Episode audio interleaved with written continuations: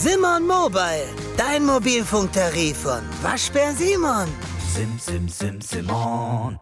Der Börsenradio To Go Podcast wird Ihnen präsentiert vom Heiko Theme Club. Werden Sie Mitglied im Heiko Theme Club. heiko-theme.de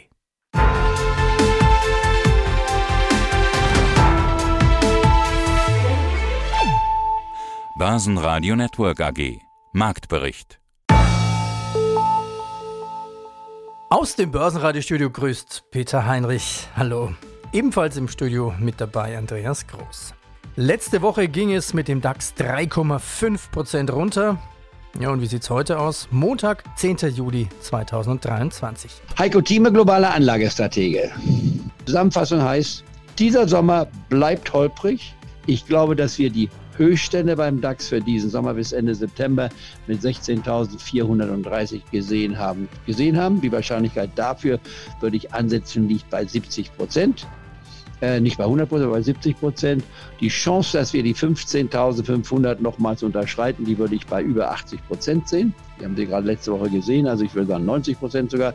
Die Chance, dass wir die 15.000 Marke sehen und testen werden, die würde ich bei mindestens 65 Prozent bis 70 Prozent sehen. Dass wir die unterschreiten, würde ich sagen, diese Chance ist mehr als 50 Prozent. Dass wir die 14.700 Marke sehen werden, würde ich bei 35 Prozent ansetzen. Und dass wir sie unterschreiten, würde ich sagen, ist maximal 30 bis 25 bis 30 Prozent. Dass wir die, die 14.000 Marke selbst sehen, würde ich sagen, ist weniger als 25 Prozent. 13.000 Marke ist weniger als 15 äh, Prozent, nicht wahr? Und die 12.000 Marke würde ich unter 10 Prozent setzen. So hat jeder mal alles bekommen und mein Jahresendziel ist und bleibt 17.000. Deswegen diese Hosse geht weiter beim Dow Jones ähnlich übertragen, ist es die 38.000 Mark. Das ist ambitiös, ist nach wie vor machbar. Das nächste, was Sie anschauen müssen, ist in diesem Monat die Leitzinserhöhung. Die sind garantiert aus meiner Sicht in Europa, in Amerika höchstwahrscheinlich. Und wie es dann weitergeht. Wir werden schwitzen, nicht nur temperaturmäßig, sondern auch an der Börse, aber es eröffnet die Chancen. Im Moment muss man charttechnisch von einer weiterhin intakten oberen Trendwende sprechen. Das Zeitfenster für die Bullen schließt sich weiter. Am Ende der Woche sind aus typisch saisonaler Sicht die Schotten dicht im DAX. Die Schlusskurse in Frankfurt der DAX immerhin plus 0,45% bei 15.673 Punkte. MDAX, naja, keine Veränderung, plus 0,08%, 27.036 Punkte. Und in Wien der ATX als Total Return. 6.830 minus 0,4 Prozent. Mein Name ist Thomas Timmermann, ich bin CEO bei Tim Invest und dort zuständig für den Tim Invest Europa Plus Fonds. Aber schauen wir noch mal ganz kurz, äh, Stichwort vermiesen, auf die Charttechnik. Wir haben gestern mit den ADP-Daten, also dem privaten Sektor der Amerikaner, die ja sehr gut waren, wir haben es eingangs angesprochen, aber die Börse hat ja sehr negativ reagiert, haben wir im DAX irgendwie 400 Punkte ausverkauft gesehen. Die 15.500 haben gehalten und damit sind wir bei der Charttechnik. Wie beurteilst du die Lage? Ist da viel kaputt gegangen? Ja, da ist technisch sehr viel kaputt gegangen. Denn vielleicht erinnerst du dich, wir waren ja in dieser endlosen Seitwärtsspanne zwischen 15.700 und 16.300 grob gesagt. Und diese 15.700, die hat immer gehalten. Dort ist auch die 100 Tage Durchschnittslinie und die hat halt gestern nicht gehalten. Jetzt sind wir gerade bei 15.600 knapp. Jetzt gibt es zwei Möglichkeiten. Entweder der Markt holt sich das sofort zurück und dann war es eine Bärenfalle technisch oder aber wir scheitern daran. Das heißt, wir gehen nicht nicht mehr durch diese 15.700 nach unten. Und dann haben wir natürlich jetzt Platz nach unten bis 15.000. Und damit wären wir in der alten Range 15.000, 16.000 zurück. Und das ist schon ein Game Change, denn auf diesem Niveau waren wir zuletzt im April. Heute haben wir für Sie auch im Programm Heiko Thieme, wie schon gehört. Bei Heiko Geiger von von Tobel geht es um Aktienanleihen. Zudem haben wir Fondsmanager Lukas Spang mit seiner Einschätzung. Mein Name ist Heiko Geiger von Fontobel und ich leite dort den Zertifikatevertrieb für Privatanleger. Ja, und aus dem Börsenradio Studio grüßt Peter Heinrich. Hallo Heiko, grüß dich, Servus. Hallo Peter. Sommerzeit. Üblicherweise Wechselzeit der Vorzeichen an den Börsen. Aktuell auf Wochensicht verlor der DAX jetzt 3,5 Prozent. Die Nachrichtenlage und die Stimmung sprechen derzeit eher für weitere Kursverluste in den kommenden Wochen und einen saisonalen schwachen Aktienmarkt. Es ist so ein bisschen tatsächlich wie ein Déjà-vu. Heißt das jetzt Seitwärtsmärkte voraus im Sommer, im vielleicht Sommerloch? Was kommt auf uns dazu? Ja, wenn man sich die gesamte Gemengelage anschaut, dann glaube ich, sprechen schon recht viele Kriterien oder Gründe für eine mögliche Seitwärtsentwicklung. Ich glaube, wir haben im Moment so ein bisschen ja, zwei ermüdete Gegner, sowohl die Bullen als auch die Bären, die letzten Wochen doch versucht haben, so ein bisschen das Ruder zu übernehmen. Indizes haben an den Höchstmarken gekratzt, groß übersprungen haben sie sie nicht, aber auch also die volkswirtschaftliche Gemengelage, was wir auch von den Zentralbanken hören, spricht jetzt nicht unbedingt dafür, dass wir jetzt nochmal einen ordentlichen Schluck aus der Pulle nehmen und weiter nach oben hin marschieren. Aber auf der anderen Seite, glaube ich, wenn man mit verschiedenen Marktteilnehmern spricht, erwartet jetzt auch keiner für die nächsten sechs bis zwölf Monate einen größeren Crash, vielleicht die eine oder andere Korrektur, bisschen Konsolidierung. Die Notenbanken haben jetzt wieder ein bisschen Unruhe in die Märkte gebracht. Man erwartet jetzt doch weitere Zinserhöhungen, was natürlich mal eher ein bisschen die, die Aktienmärkte wieder verschreckt. Und dieses, dieses Hin und Her auf die, die, die, die nächsten Monate könnte dann also durchaus dazu führen, dass wir uns eher auf seitwärts tendierende Kurse einstellen müssen und vielleicht auch das eine oder andere äh, Korrekturpotenzial da drin enthalten ist. Aber wie gesagt, glaube ich, von einem Crash geht im Moment keiner am Markt aus. Naja, die meisten gehen wahrscheinlich davon aus, wie weit kann die Notenbank gehen? Wie weit muss die Notenbank noch gehen? Es ist ja immer wichtig, dass die Wirtschaft so ein bisschen in die Rezession kommt und erst dann werden die Zinsen vielleicht wieder gesenkt. Der offizielle US-Arbeitsmarktbericht hat am Freitagnachmittag im Prinzip wieder dazu geführt, dass sich der DAX nach dem Ausverkauf vom Donnerstag so ein bisschen wieder stabilisiert hat. Aber du sagtest, es geht relativ seitwärts. Naja, vielleicht sind ja dann direkte Investments nicht mehr so gefragt. Sind quasi Barriereprodukte oder Aktienanleihen eher gefragt? Quasi Sommer-Einstiegsprodukte? Ja, das sehen wir oft in genau solchen Marktszenarien. Wenn so ein bisschen die Luft aus dem Aktienmarkt draußen ist und der Anleger keine einmal signifikanten Kurssteigerungen mehr erwartet, dass dann doch der eine oder andere dazu übergeht und das Portfolio ein bisschen Seitwärtsmärkte festmacht, indem man dann eben die Aktien durch die Aktienanleihe tauscht, weil er ganz einfach durch die Aktienanleihe also mal besser positioniert ist für den Seitwärtsmarkt beim Direktinvestment in die Aktie, wenn er die Dividende mitgenommen hat im Frühjahr, ist natürlich im Rest des Jahres bei der einem Marktausblick, der eher für Seitwärtsmärkte spricht, natürlich für das Direktinvestment nicht mehr allzu viel zu holen.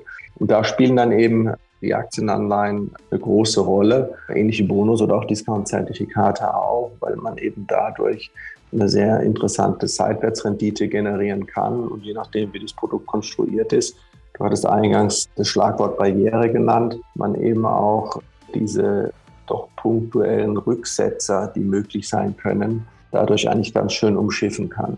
Der Energiespeicherhersteller Intillion legt seine Börsenpläne auf Eis. VoiceOver sagt dir, was auf deinem iPhone-Display passiert. VoiceOver ein. Einstellungen. So kannst du es ganz einfach durch Zuhören benutzen. Bücher. Kontakte. Kalender. Zum Öffnen doppeltippen. Frühstück mit Anna von 10 bis 11. Und dein Tag kann kommen. Bedienungshilfen. Es steckt mehr in einem iPhone.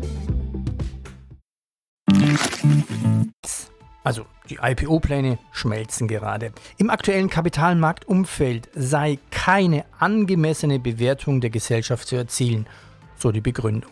Mein Name ist Lukas Spang und ich bin Fondsberater und Initiator des Tigris Small und Micro Cap Growth Fund. Aus dem Studio des Börsenradio grüßt dich ganz herzlich Andi Groß, das bin ich. Lukas, wir hatten vergangene Woche ziemlich heftigen Rücksetzer gesehen. Beim DAX waren also über 400 Punkte. Wie sieht die Situation bei den Small und Micro Caps aus? Hat es die auch so erwischt?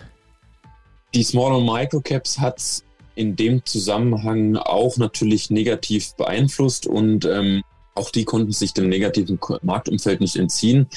Allerdings haben wir hier im Vergleich zu den sagen wir mal, größer kapitalisierten Unternehmen, also ähm, alles, was in einem Index enthalten ist, also SDAX und größer, schon in den Vorwochen eine deutlich heterogene Entwicklung gesehen. Das heißt also, während DAX und SDAX im zweiten Quartal weiter an positiver Dynamik diese fortsetzen konnten aus dem ersten Quartal, der das ja sehr gut verlief, ähm, haben wir hier bei den Small- Microcaps, insbesondere bei den Werten, die eben in keinem Index gelistet sind, eine deutlich unterproportionale Entwicklung gesehen. Und das ist natürlich eine Fortsetzung des bereits sehr schwachen und sehr schlechten Marktumfelds aus dem vergangenen Jahr. Was bedeutet das jetzt für dich? Ist das ein Rabatt jetzt oder ein Warnsignal? Also meines Erachtens zeigt es eigentlich, dass die Investoren einerseits nach wie vor sehr zurückhaltend sind, was illiquidere Positionen angeht, was illiquidere Wertanlagen angeht und dazu gehören nun mal die Small- und Microcaps. Ähm, auf der anderen Seite bietet sich meines Erachtens klar eine Chance, denn wenn wir uns einerseits die Quartalszahlen anschauen, im, im Mai wurden ja Zahlen für das erste Quartal gemeldet, und wir schauen uns mal die Zahlen aus den Unternehmen des Fonds an, dann sehen wir hier eine Umsatzsteigerung von 14,3 Prozent der Unternehmen im ersten Quartal. Das heißt, hier konnten sich die kleineren Firmen dem negativen wirtschaftlichen Umfeld in Summe entziehen, konnten also zweistellig im Umsatz wachsen. Natürlich ist da auch immer ein gewisser Preiseffekt enthalten.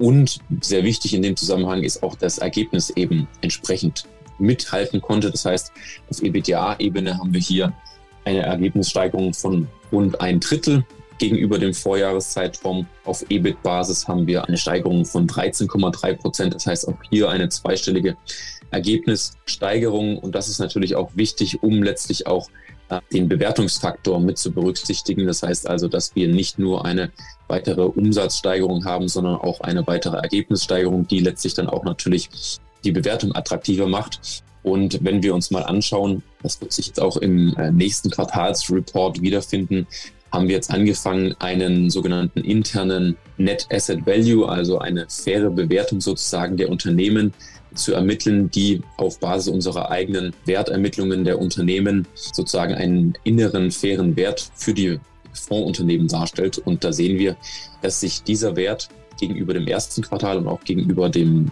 Dezember 2022 leicht steigern konnte. Das heißt also, aus unserer Sicht ist das Portfolio sogar sozusagen mehr wert geworden, obwohl sich die Kurse der Unternehmen negativ entwickelt haben. Das heißt, gleichzeitig ist sozusagen der Abschlag größer geworden. Das symbolisiert aus unserer Sicht eigentlich klar, dass hier der Aktienkurs, die Kursentwicklungen nicht der operativen Entwicklung folgen und damit ähm, aus unserer Sicht sehr attraktiv die aktuellen Kurse doch sich darstellen. Zuerst kaufen, dann Fehler korrigieren und verkaufen. Bayer ist auch zeitweise DAX-Gewinner, denn der neue Konzernchef Bill Anderson hat Pläne für eine Abspaltung der Agrochemie-Sparte, um sie nach dem Vorbild von Siemens Energy an die Börse zu bringen. Aktie plus 2,5 Prozent. Auch die Rheinmetall-Aktie ist weit oben im DAX. Rheinmetall wird die niederländischen Streitkräfte und die Bundeswehr mit über 3000 sogenannten Luftlandefahrzeugen beliefern. Der Auftragswert des jetzt geschlossenen Rahmenvertrages liege bei 1,9 Milliarden Euro. Es gibt Warnzeichen aus China. Es gibt Anzeichen einer holprigen wirtschaftlichen Erholung nach dem Corona-Einbruch, dass das Ganze zur Deflation führen könnte. Das chinesische Statistikamt teilte mit, dass der Verbraucherpreisindex im Juni im Jahresvergleich unverändert bleibt.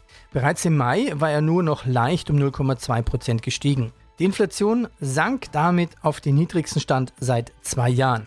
Wie geht es denn weiter, gerade mit China? Danke für das Stichwort. Ähm, der Motor dort stottert, das ist etwas, was man immer wieder hört. Wir hatten ja gedacht, nach der Pandemie geht es auf und jetzt kommen die wieder und, und fragen nach und äh, das tut der Weltwirtschaft gut. Aber ähm, es geht jetzt sogar so weit, ich habe die Tage gelesen, man macht sich Sorgen um ja, Deflation in China und das könnte ja wieder so eine ja, Spirale abwärts dann indizieren. Ähm, mal ganz ehrlich, Deflation China, ist das ein Szenario?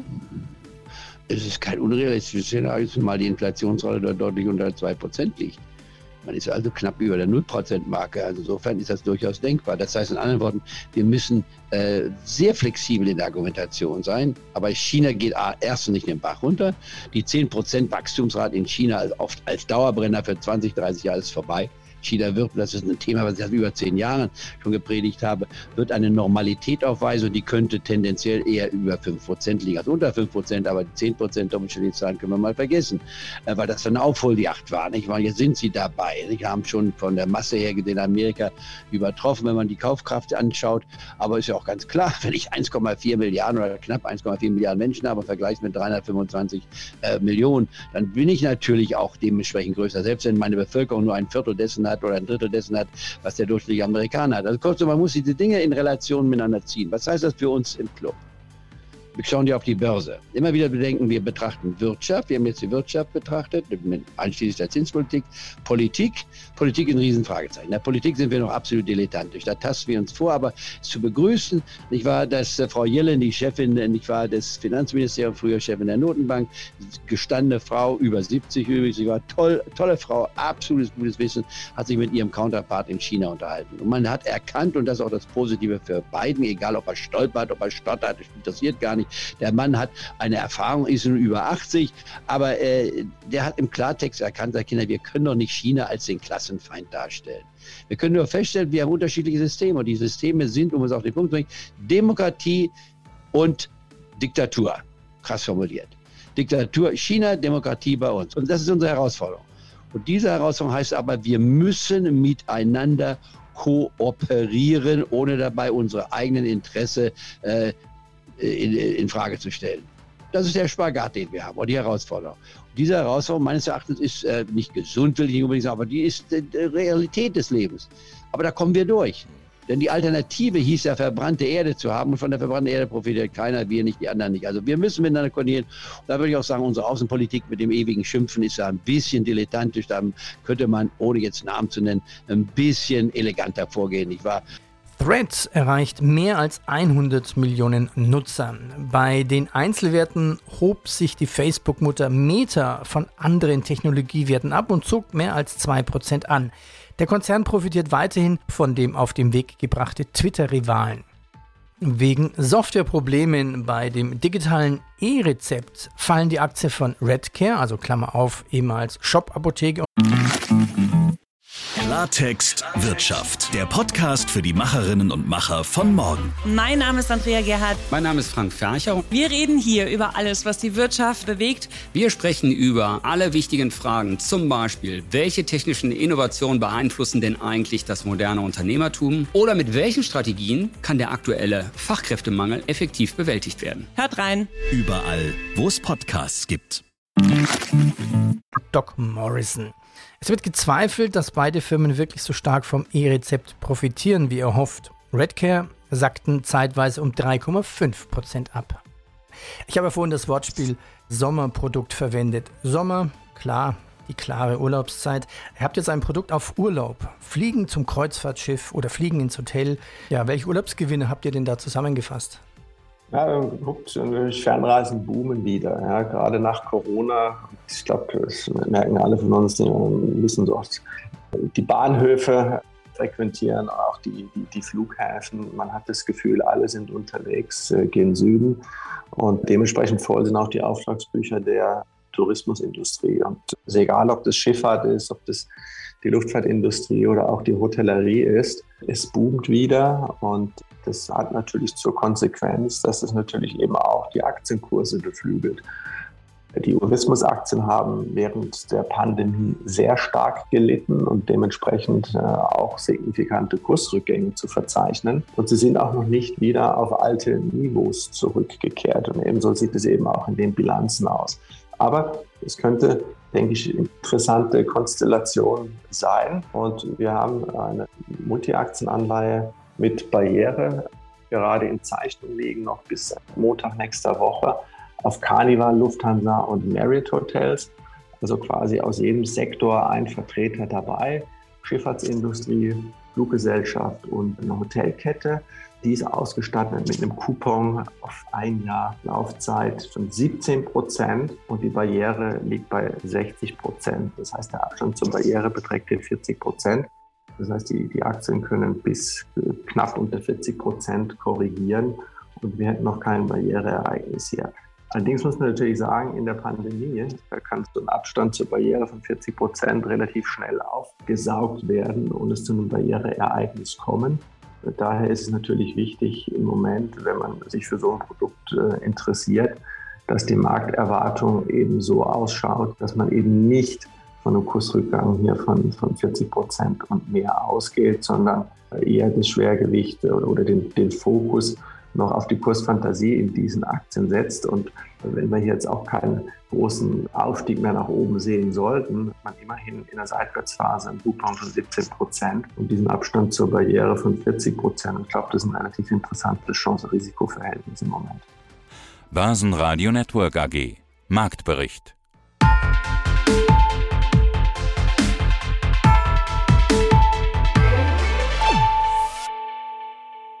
Das Börsenradio Nummer 1. Börsenradio Network AG. Der Börsenradio To Go Podcast wurde Ihnen präsentiert vom Heiko Theme Club. Werden Sie Mitglied im Heiko Theme Club. heiko-theme.de